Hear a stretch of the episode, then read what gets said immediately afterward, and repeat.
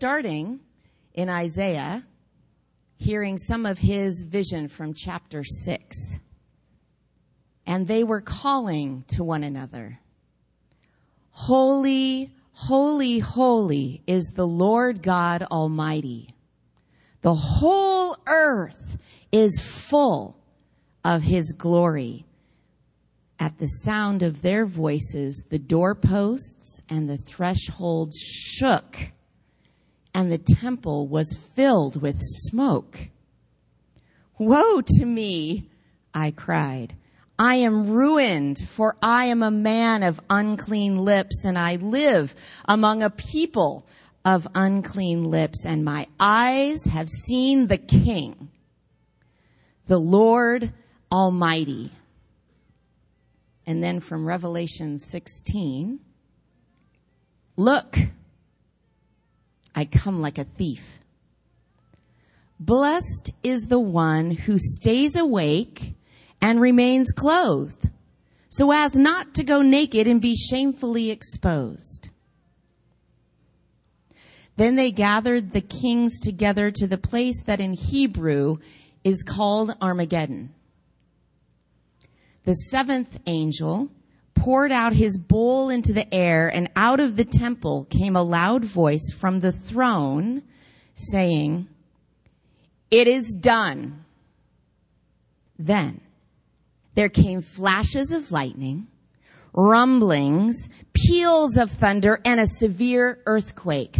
No earthquake like it has ever occurred since mankind has been on earth. So tremendous was the quake. The great city split into three parts and the cities of the nations collapsed. God remembered Babylon the Great and gave her the cup filled with the wine of the fury of his wrath. Every island fled away and the mountains could not be found. From the sky, huge hailstones each weighing about a hundred pounds, fell on people. And they cursed God on account of the plague of hail because the plague was so terrible. And then from 2 Peter, the Lord is not slow in keeping his promise as some understand slowness. Instead, he is patient with you, not wanting anyone to perish, but everyone to come to repentance. And then an exhortation from Hebrews.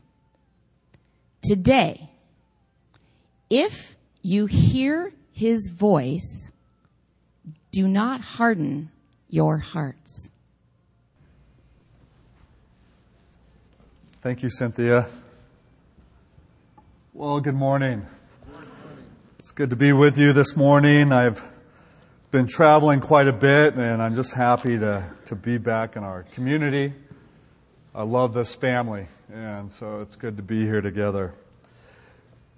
A couple years back, I was uh, getting ready to uh, take the family. We're going to go kind of enjoy some time in the park and skate. My kids were really into skateboarding and, and we're going to go to skate park and just enjoy a day with the family.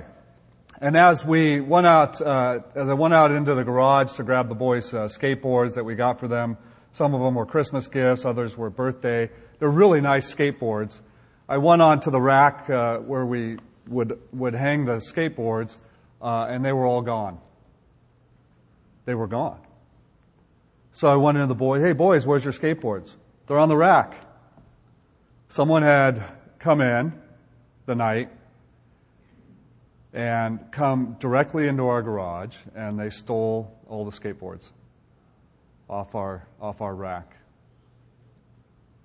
Part of it may have been my problem in that our garage door was open. we got a little comfortable with Boise, Idaho. I know many of us leave our doors, our car doors. It was accidental that we left the garage door open, but still, they came in the middle of the night and stole our stuff. I had no idea. Totally unaware. We didn't hear a thing. Next thing you know, it was gone. The scriptures we look at this morning, the Cynthia just read, says Jesus is coming back like that. His judgment upon mankind is coming back like that. His, his renewal, his redemption is coming back. He will come like a thief in the night. It's funny how we keep trying to set a date for when all this happens. We will not know. It could be during this sermon. But his ultimate final work, the coming as King of Kings, his final judgment, his redemption, his renewal, making everything right, dealing with sin and evil, it's all going to be wiped out. God's wrath is going to come like a thief in the night. And then after he deals with sin and evil and death, then all will be renewed. Are you ready? Are you ready? Are you ready like firemen are? Preparing as the, as the alarm goes off, boom, they're into their, their fire gear and they're on the trucks and they're out the door. They're ready. They've been prepared. Have you been thinking about what is my life all about? Are you prepared? Are you ready? The question is, where is your heart? Have you surrendered your heart to our loving Lord Jesus? Because today is the day of salvation. And is your heart ready for when our loving Lord comes like a thief in the night? Let's pray. Father, I pray as we look at the book of Revelation in chapter 16, I pray, Father, that you will stir our hearts through your Holy Spirit. I thank you that you give us this chapter to wake us up, to think about if, if we are ready, if we are your children, if we have surrendered our hearts, to show us what the consequences are when we rebel against you, when we want nothing to do with you. Father, speak to us through your Spirit how much you love us and long for relationship with us. Pour out upon this room. Minister to us this morning, I pray. May we receive your love. May we know you more this morning. In your precious name, amen. Well, we've been in all these chapters, a lot of information coming your way and trying to, to understand what the Lord is doing in Revelation. We've, we've opened up the seals and the trumpets have been sounded. And now in chapter 16, we get into the pouring out of the bowls. The previous judgments were partial. They were fractions. And now as we enter into chapter 16, the judgments will be complete. It's going to be finished. It's going to be done. Everything in God's judgment, He's just going to get rid of it. He's going to destroy it, evil and sin, and He's going to renew, as we'll see later on in the chapters the beginning of this chapter, and I love one of the things that Darrell Johnson says. He says, starting in chapter 15, which Marianne touched on last week, in chapter 15, we are bookended from chapter 15 in the beginning to the end of chapter 16. We're bookended with the word wrath. God's wrath is coming. His full wrath, His complete wrath is coming upon mankind. Chapter 15 says, the seven angels of the seven last plagues poured it out last because in them, with them, God's wrath was completed. It was finished. In chapter 16, verse 19, Cynthia just read this, but all of a sudden the city split open. God's fury came out. The cup was filled with his wrath. What do you think about God's wrath? When you hear that term, what goes through your mind? It's not just an Old Testament word. Wrath of God is something we saw in the Old Testament. We saw that poured out in many judgments. But the New Testament, sometimes we think, well, it's only loving, gracious God. Darrell Johnson speaks again that we come up against the word wrath of God in every book of the New Testament. So, what do you think about it? God's wrath, but He's a loving God. How do you wrestle with that? Do you think it's not fair? God, how could you pour out such destruction on people? How could you wipe out nations? Do you feel that it's not fair? How could a loving God bring such judgment? I love what Leon Morris says about wrath. He says, The wrath of God is God's strong opposition to all that is, a, all that is evil. And this arises out of God's very nature.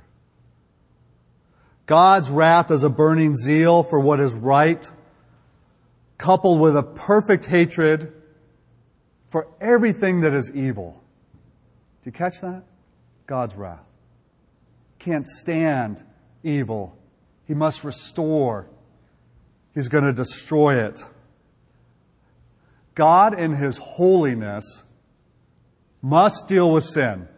He must. He must deal with evil. And He will restore everything. This is the great hope we have in our Lord Jesus Christ because of what He did on the cross. Because He is the creator of all. He is the lover of our souls. He will restore everything, create it anew, all that it was intended to be. God's wrath is actually God's love. God's wrath is God's love. Sin and evil and corruption and destruction fill the earth, and God enters in right to it to defeat it. The other word that bookends chapters 15 and 16 is the word finished. In chapter 15, God's wrath came and it was completed. It was finished. In chapter 16, verse 17, the bowl was poured out into the air, and out of the temple came a loud voice from the throne saying, It is done. Do you hear the echoes from the cross? It is done. As we enter into chapter 16, we, we hear a command, a loud voice coming from the temple. It comes from the tabernacle of covenant or the, the tabernacle of witness. It's the pouring out of the bowls, which is the outworking, the natural consequences of, of violating God's moral law. Do you understand? In, in the tabernacle, we had the Ten Commandments in the desert. And the pouring out of the bowls is a direct consequence of violating God's moral law. The tabernacle or the place of testimony, the, the gathering place, was a place where you would meet the holy God. Fire filled, smoke filled the room, holy God present in our midst. It was the place you would go to be present with a living God. Our God is holy. He is burning his zeal to call upon for purity and righteousness. Darrell Johnson says, the bowls are the natural, automatic reflex to holiness. They are the logical response, the awful logical response of holiness towards evil and impurity. Because God is holy, he must deal with sin and evil. His wrath is love. So that we can, through His Son, come into relationship with living, holy God. It is finished. He's dealt with sin.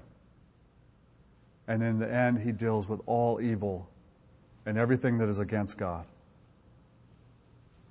The angels come out of the temple and they start to pour out the bowls. They're described as radiant and purity. And they're speaking forth and they're pouring out these bowls, shining and white. It's the same imagery we have in Revelation 1, verse 12. That the one who showed up like a sun and he was shining in a sash and golden and he spoke forth and eyes blazing.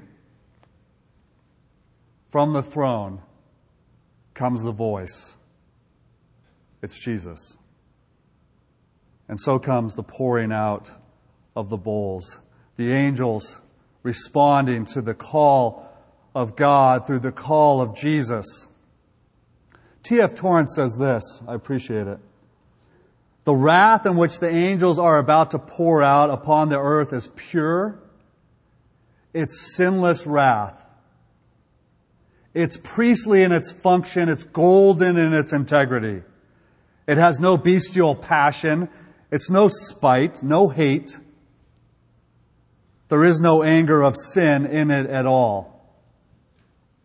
The pouring out of the bowls, this awful scene that we're entering into, emerges from the presence and the character of our holy God who is just and who is true. What do you think about wrath? The seven bowls, as we go into chapter 16, are related to what came before the series of sevens, the seals and the trumpets. But as we get into the bowls, there's an increase in intensity. Again, we had fractions before, a third and a fourth. They were, they were wiped out. Now everything's going to be destroyed. This really is one of the most awful passages in all of Scripture. And we go, Lord, oh. And you, you should be standing and, and gasping at the destruction that comes. Like any time we see this, this tragic fire or this earthquake and just comes and destroys our land and destroys people's lives. We, we have to go, oh, Lord. It's an awful scene. It increases in intensity. And these series of sevens are viewed from different perspectives. The seals are, are viewed from the suffering church, and the trumpets are viewed from the perspective of the world as it's being called to repentance. And the bowls are being viewed now as we go in from the temple the throne of God. There has been warning, there has been warning, there has been warning. This is what God is going to do. Repent.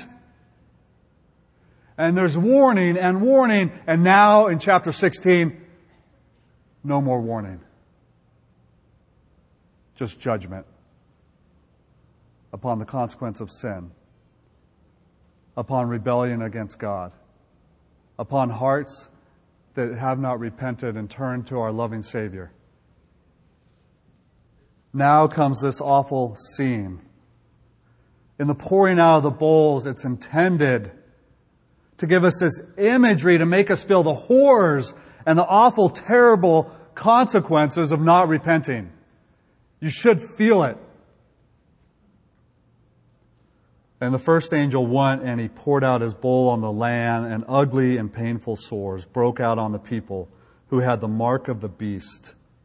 They'd taken up allegiance with the enemy, and they worshiped his image.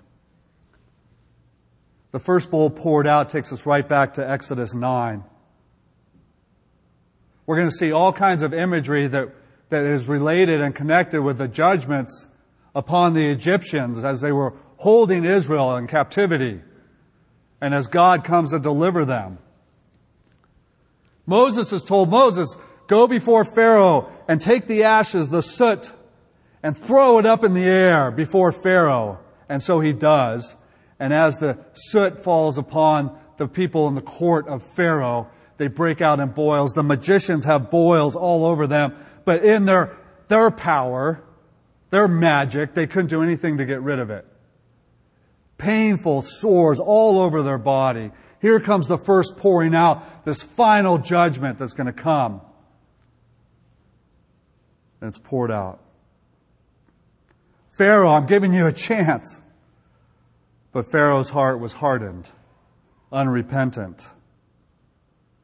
As the bowls are poured out in Revelation 16, and as we're reminded of Egypt, God is dealing with sin. He's dealing with evil. He is crushing the enemy. He's fighting against the enemy, although it's not a fight at all.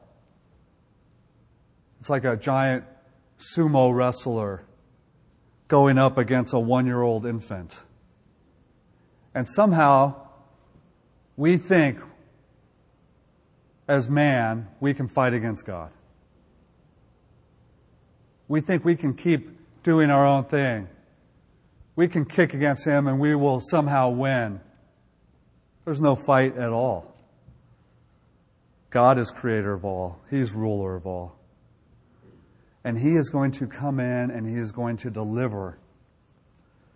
God is saving. God will redeem. God is bringing His people out of bondage and into the promised land. All now that is happening has been partial. It shall be complete. This is the hope we have. It's the certain hope we have. Complete deliverance, complete restoration, complete renewal, the perfect promised land. We're going to get into new heavens and new earth. It's all going to be complete. But God must deal and destroy sin and evil. And He must do this because He is holy, and He must do this because He is love. The second bowl and the third are poured out, and it has the same consequence. It's poured out into the sea, and the sea becomes like blood. It's poured out into the rivers and the streams, and it becomes like blood. Everything dies. You ever smelled rotting fish. Can you imagine? It's going to be nothing but dead fish floating, bloated on the surface. There was in Katrina the oyster bars. People were physically getting sick because of the smell coming after Katrina in New Orleans, and the oyster bars had that stinking, rotting smell of oysters all throughout the, the city. It's all dying, it's all dead and the springs where we get our, our water. You won't be able to satisfy your thirst. The one who had been offering all this time, I give you springs of living water. Will you drink of me? Will you receive me as your Lord and Savior? And you will have springs, they will overflow do you understand when we go all the way to the end and we say to God, To heck with you, God, our thirst will never be satisfied? The spring of living water is shut off. Then I heard the angel in charge of the waters say, as his bowls are being poured out, You are just in these judgments, O Holy One. You who are and who were, you are just in your judgments. O Holy One. I had lunch with a man a couple years back, came to me and said, Hey, I just want to talk to you about, I'm trying to understand God more. I wanted to get right with God. Can we go to lunch? I said, Absolutely. Took him out to lunch and he started to talk about just his life. He'd had several marriages and he was with a, a woman now that wasn't his wife that he was living with. He said, You know, I just don't understand. Life is not going well, and now I'm struggling. The woman I'm with now, I'm really struggling with, and I don't know, I don't know how to make it right. And I said, Well, you're, you need to deal with what's going on in your heart. You need to deal with, with your choices. You've got to understand something. You're saying you're a follower of Jesus? Yes, I'm a follower of Jesus. Well, the Lord doesn't want us to be living with this woman. He said, Well, who are you to judge me? I said, I'm not, I'm not judging you at all. I'm just telling you what God's Word says about this. And I think in order for things to go well with you, to actually have living, you came to me and said, I want to get right with God. I'm telling you how to do that. You need to repent of your sin. You need to decide whether or not you're going to marry this woman. But what you're doing right now is you're living contrary to what God has for your life. And he said, Well, you're judging me. I said, No, I'm not. Well, I don't believe in a God who judges like that. That's what he said straight out. I don't believe in a God who judges like that. And I'm like, So what do you believe in? Well, God's God of love, He's a God of grace.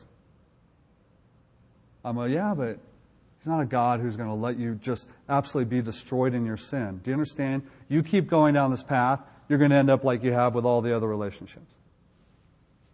God must judge what's going on in your life.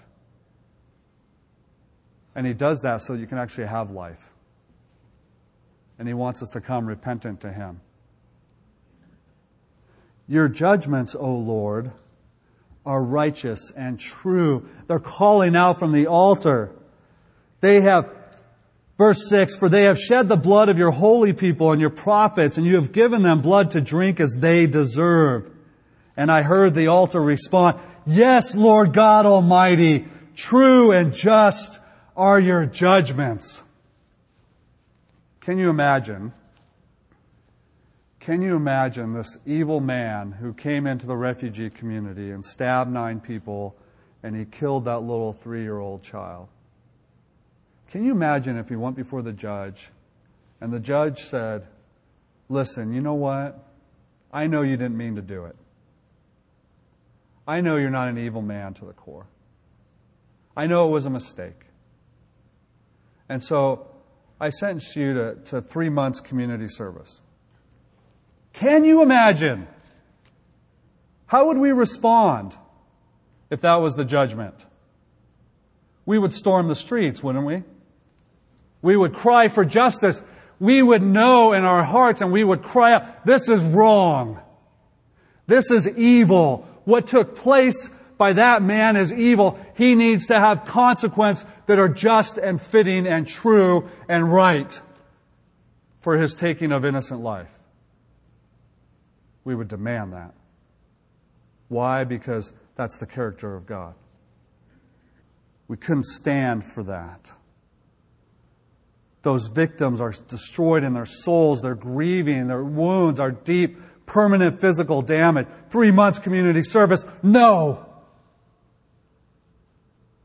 God in His love must judge evil and sin.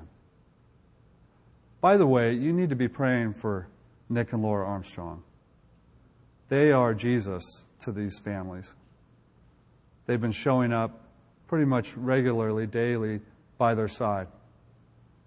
To bring God's love, just to be a friend, just to provide a hug, just also to figure out resources. Lift them up because they really are Jesus to these people. And it's a heavy, heavy burden. It was such an evil atrocity that took place. You are just and holy. You're the same true God over all of time who was and is and is to be.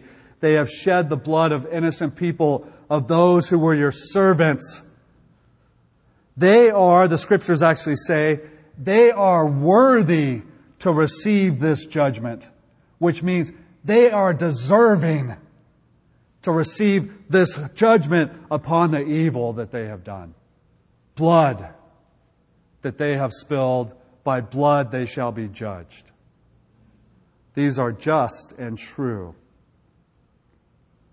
The fourth angel, angel poured out his bowl and the sun came and it scorched the people with fire. It just keeps increasing in intensity. The global warming folks always use this passage. See, I told you so. You know, it's heating up. They were seared with the intense heat. It's, it's contrasted with chapter 7, verse 16, where the, the followers of the Lamb were not burned at all. And as this intense heat is coming upon the people, what do you expect? What do you expect the people to cry out? I would expect, have mercy on us, O God. Have mercy on us. This is too much. Isn't that what you would expect? But what's the response? And they cursed God. They blasphemed the name of God the one who actually had control over all these things. And they refused to repent and to glorify Him. Oh, that reveals the condition of the heart, doesn't it? A heart that just became harder and harder and harder. As God was trying to reach out His hand in love, they kept saying through the whole life, To heck with you, God, I want nothing to do with you. And so in the final judgments, Instead of crying out for mercy, they curse God, they blaspheme Him. Just like Pharaoh. And the fifth angel poured out from his bowl from the throne of the beast towards the throne of the beast. And its kingdom was plunged into darkness. People gnawed their tongues in agony. It's a direct attack on the beast himself. And yet as they, as it comes upon the beast, what do the people do again? And they curse God, they blaspheme Him.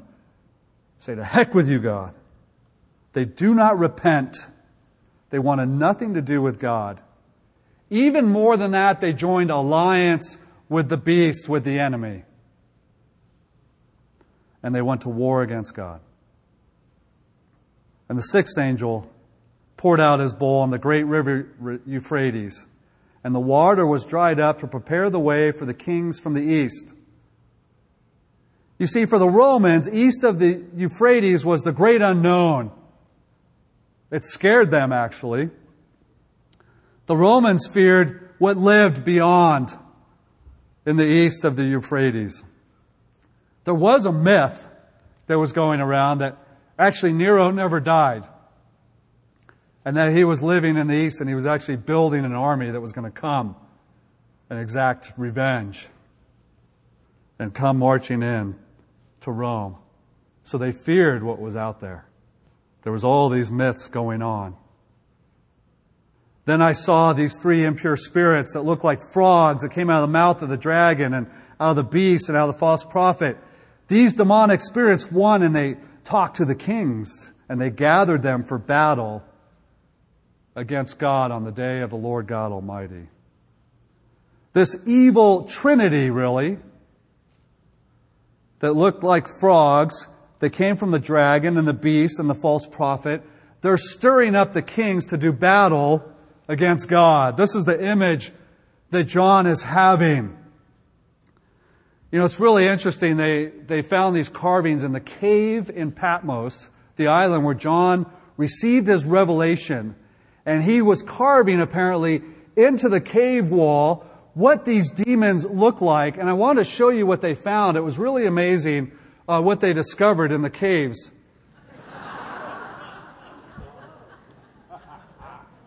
That's true. You know, this is really what it's like. It's Muppets waging war against the living God. Thinking we can do battle against the living God. And as the bowls are being poured out, then all of a sudden, there is a commercial break. There's a pause and a pouring out of the bowls. Look, watch, I come like a thief. Blessed is the one who stays awake and remains clothed so as not to go naked and shamefully exposed. Don't go to sleep at night and take off your garments.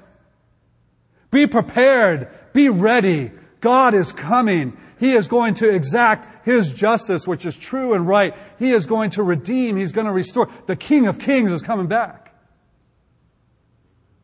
Stay awake. Be alert. Live a life that is expectant.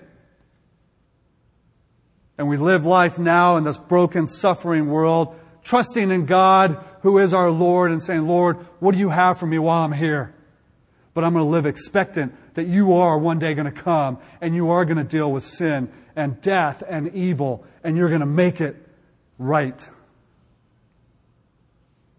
It's like soldiers prepared for army, for going into battle loins girded up, never able to fall asleep on duty, always having their spear, ready to wage war if something was to come upon. For those who were part of the temple guard,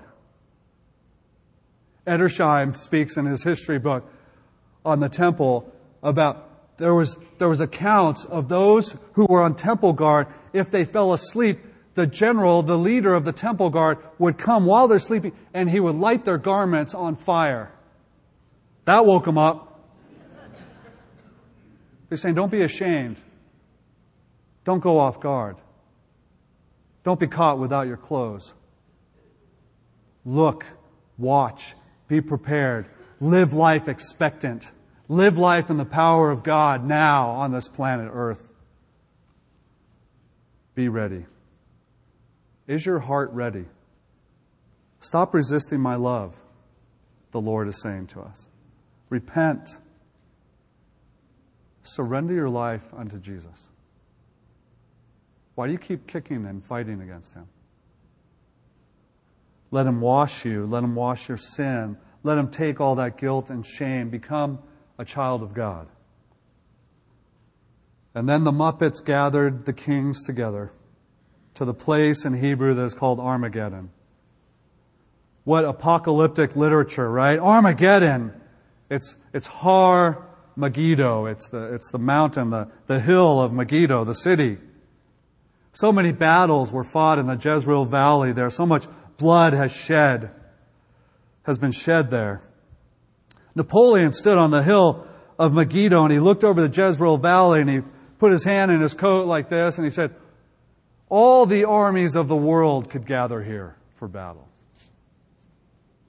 There was a great battle in 2 Kings 23 with Josiah, who was king of Judah and king of uh, King Necho of Egypt, and they came to battle and Egypt won and destroyed most of Judah, and Judah became weak. And then what happens next? Babylon comes in and takes over. What we're going to see in Revelation 16 now, it's a reversal. Now there's going to be judgment upon Babylon, the new Babylon. And God will be victorious. His people, our Lord, will win this battle. Armageddon, it's really an event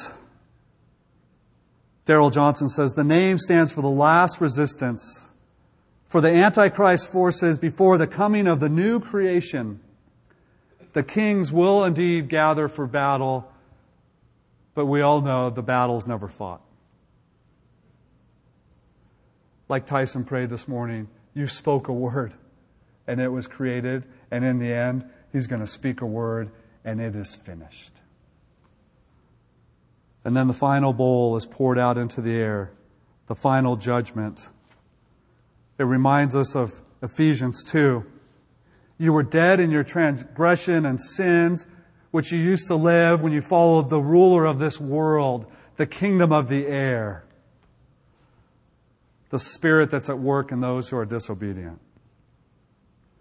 And as the final bowl is poured out, they curse God to the end